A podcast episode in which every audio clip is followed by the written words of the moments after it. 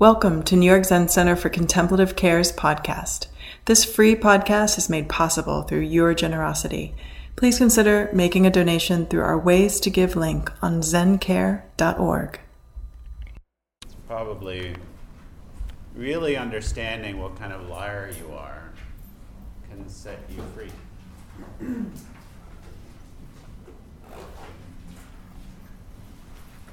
While we were away, I had the opportunity to read a, a friend's book, and she was writing about when she was sick with cancer herself, was visiting her mother with her sister. And she said, You know, I'm the liar of the family. So I kept telling my mother everything's okay, even though I knew it wasn't. And my sister would say, No, it's not okay. But which one is the right one? What's the right response? To lie or not lie?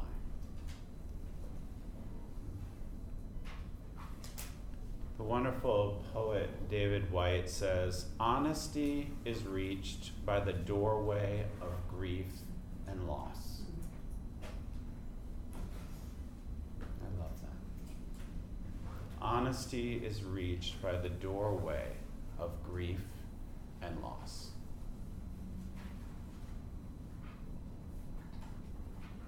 Where we cannot go in our mind, our memory, our body is where we cannot be straight with another, our world, or ourself.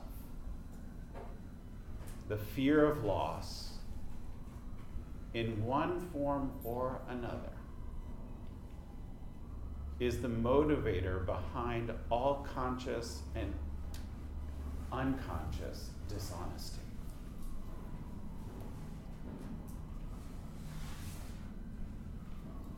All of us are born to be afraid of loss, he says. In all its forms.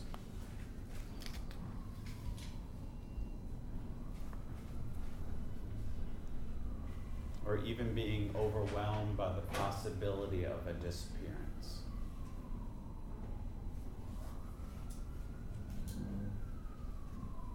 A friend of ours came here yesterday and he's in his 70s and he was saying, Wow, one thing then the next. Mm-hmm.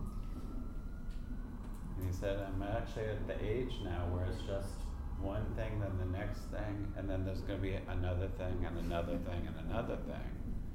And it's just going to be pile up until one of them takes me. He said it's quite humbling. I was so struck by how brave I felt that was, how honest. No kind of flinching from, like, oh, it sucks, I don't like growing old.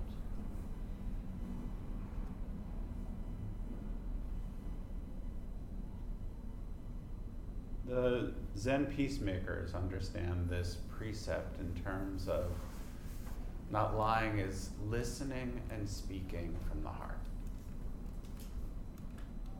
Just saying what's plain, what's ordinary. You're a cheeky monkey, just be a cheeky monkey. If you're a sloth, just be a sloth. But the reality is, like, usually we're more complex than that. Or at least like a small zoo of animals that were joyful and horrified. We're content and nervous. At least two things. So when we walk into these rooms, like to me, it's about really understanding our own diversity. And so much of it, I think I know for myself, I get into trouble when I think that I'm supposed to just be one thing. So the lie is the oversimplification of reality. it's like some fantasy world cartoon reality where we're just this or just that. And then we're going to go into these rooms, and then if we feel that way, then we want them to be that way.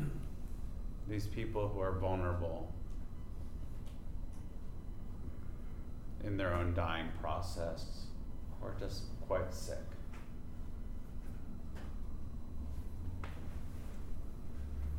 So the lie is actually taking away their own humanity because we are uncomfortable with our own complexity.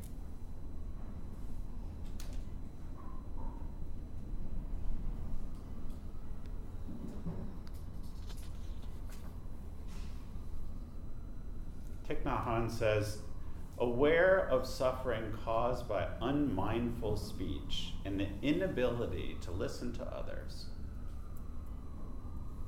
I vow to cultivate loving speech and deep listening to relieve suffering.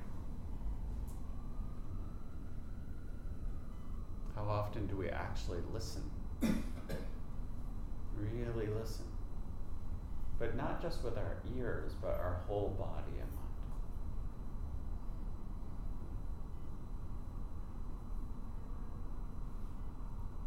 Or what happens when we feel hurt? How is our listening then?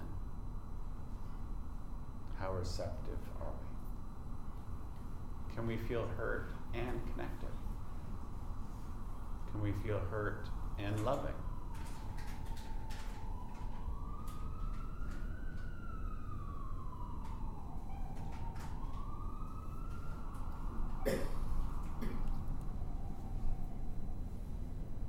Eve Ensler says, I think the greatest illusion we have is that denial protects us.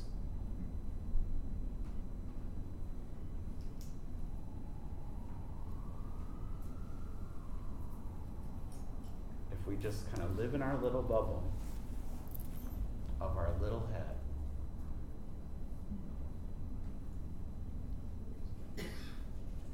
She says it's actually the biggest distortion and lie. And of course, the biggest denial is that I am not you.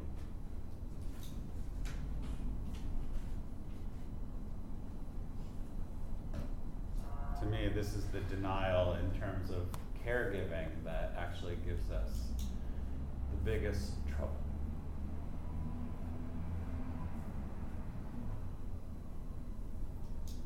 She says, in fact, staying asleep is what's killing us. The sleep of denial and separation.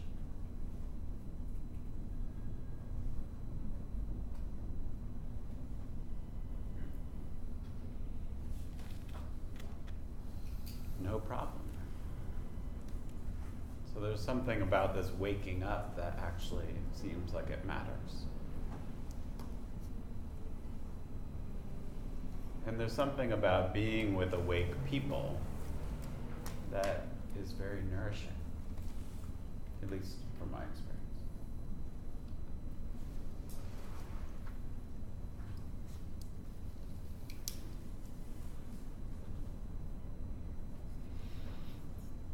Dogen says the Dharma wheel unceasingly turns, and there is neither excess or lack anywhere.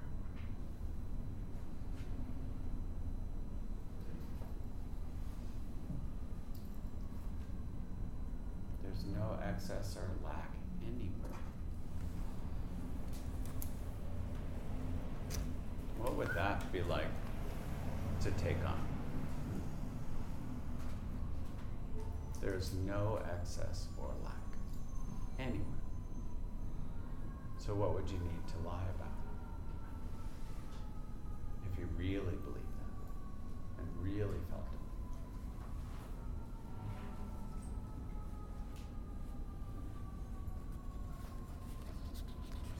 Bodhidharma, the founder of That not even speaking a single dead word is called the precept of refraining from lying.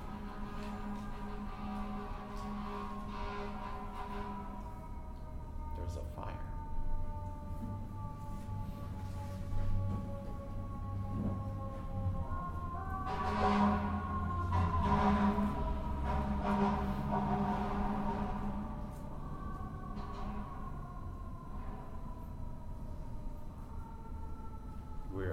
Last week we are in Tulum in this like you know magical little place and there was a siren one night and I was like oh.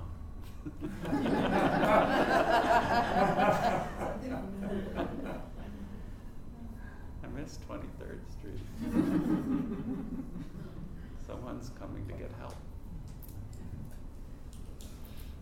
We have that kind of reminder all the time. There's fires and people hurting. And people are responding. Not speaking even a single dead word is how we refrain from telling lies. To me, the only way that I can do that is actually if I'm really with you.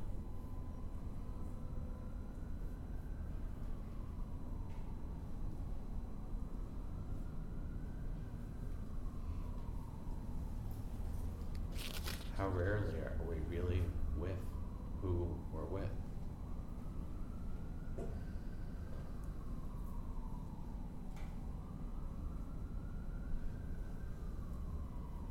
At the symposium that some of you were at, Frank Ostaseski, a wonderful teacher, said that actually we might all say that we're into contemplative this, contemplative that, or mindful this, or mindful that, but actually what we spend most of our time doing during the day is distracting ourselves.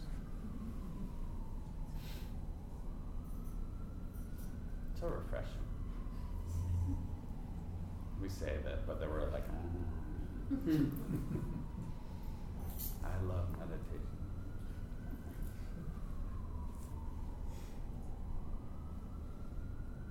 What do we do with our time? When we're going into these rooms of the living, how are we with our time? How are we with our bodies? Are you awake?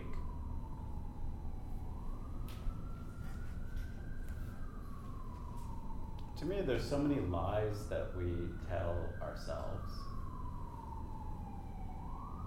in those rooms.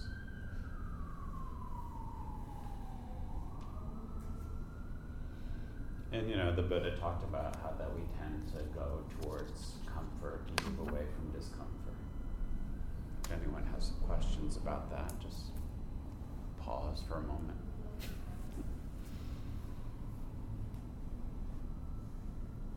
One of the big lies is I can't do it.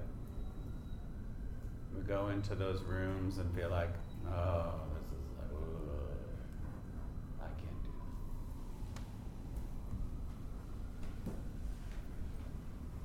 We're projecting into the future, even, of our own capacity.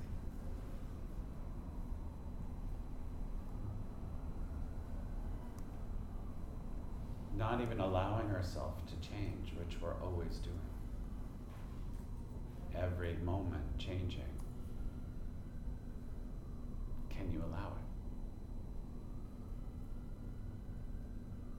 it? One that I hear from many students often is well, they can do it. They're really good at it. I'm terrible at it. It doesn't really apply to me. I don't really have those skills.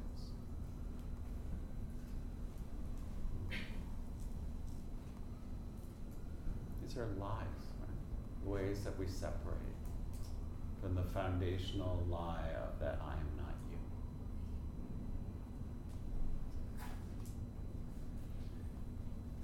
Another one is if only I blank. I had more experience, I had more training, if they would just finally tell me what to do when I go in these rooms, if they just gave me the rule book, the sheet, the cheat sheet, the crib sheet, the 411, whatever it is. And then I'd be able to do it.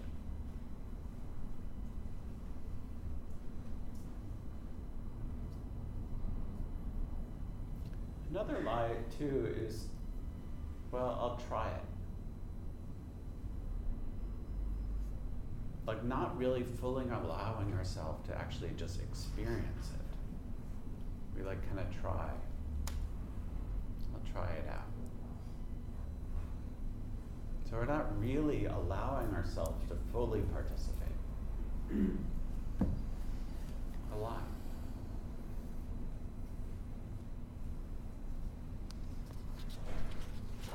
Another favorites are I'm I was just too tired.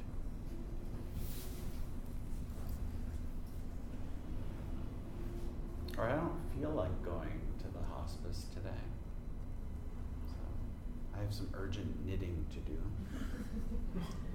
I didn't floss this morning. I'm gonna floss, you know, to catch up on my flossing. It's amazing how many things become urgent. Ways to distract yourself.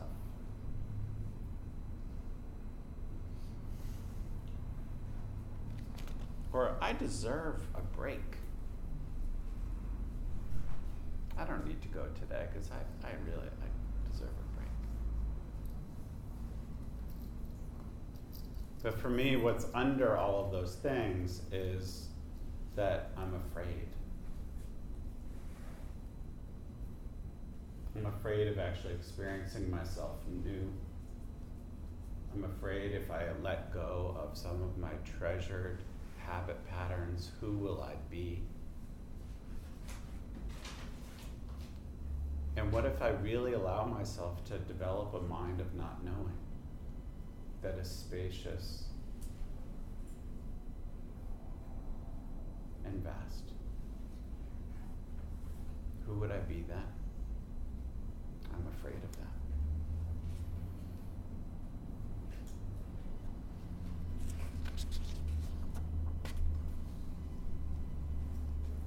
Rilke says, let everything happen to you.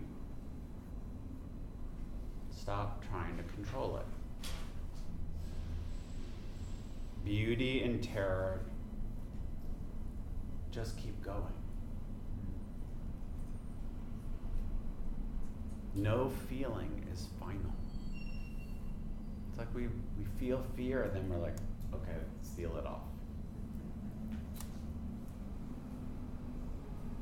It's so easy to do that. So easy to run when you get scared. Anyone else have another experience?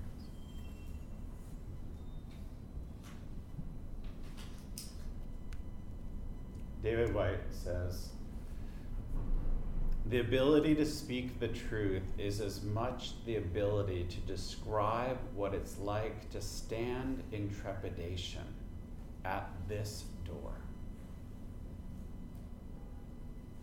as it is to actually go through it and become that beautifully honest spiritual warrior. I love that. That, that we need to be able to understand it. It's not about not having fear, but knowing, like, wow, holy shit, I'm scared. and then walking through.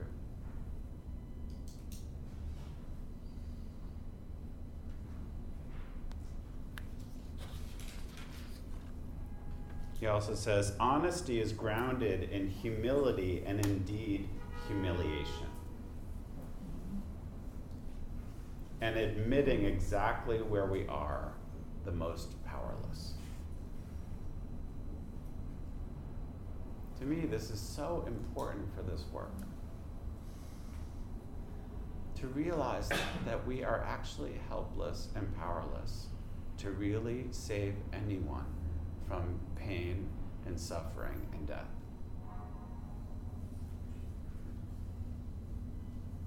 And that's actually the key to actually being of use.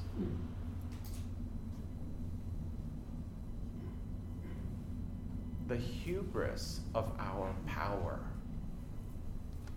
that we will save someone from just the realities of life, of old age, sickness, and death, is the great lie, too.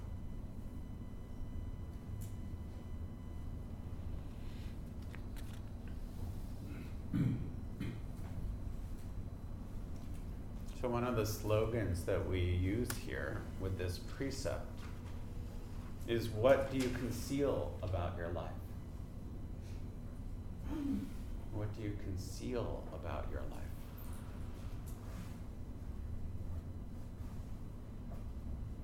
It's such an important thing to reflect on.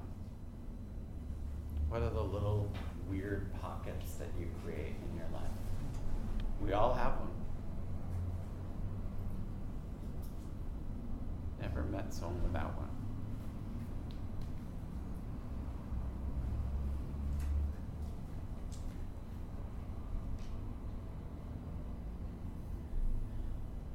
Eve says, it's a weird thing about truth. It actually protects you.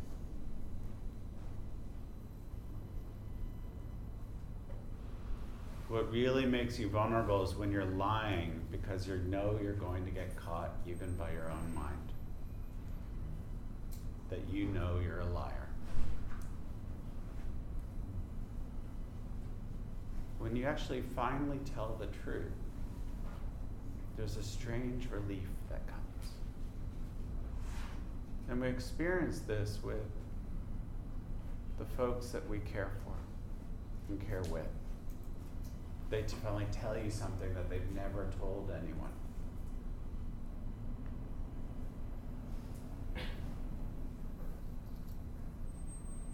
A secret. And you feel the transformation of what happens when there's they finally tell you the story that they've never told anyone because of so much shame. And the freedom of that just telling the truth, which is so plain. And as Bodhidharma says, this is the path of aliveness to use live words.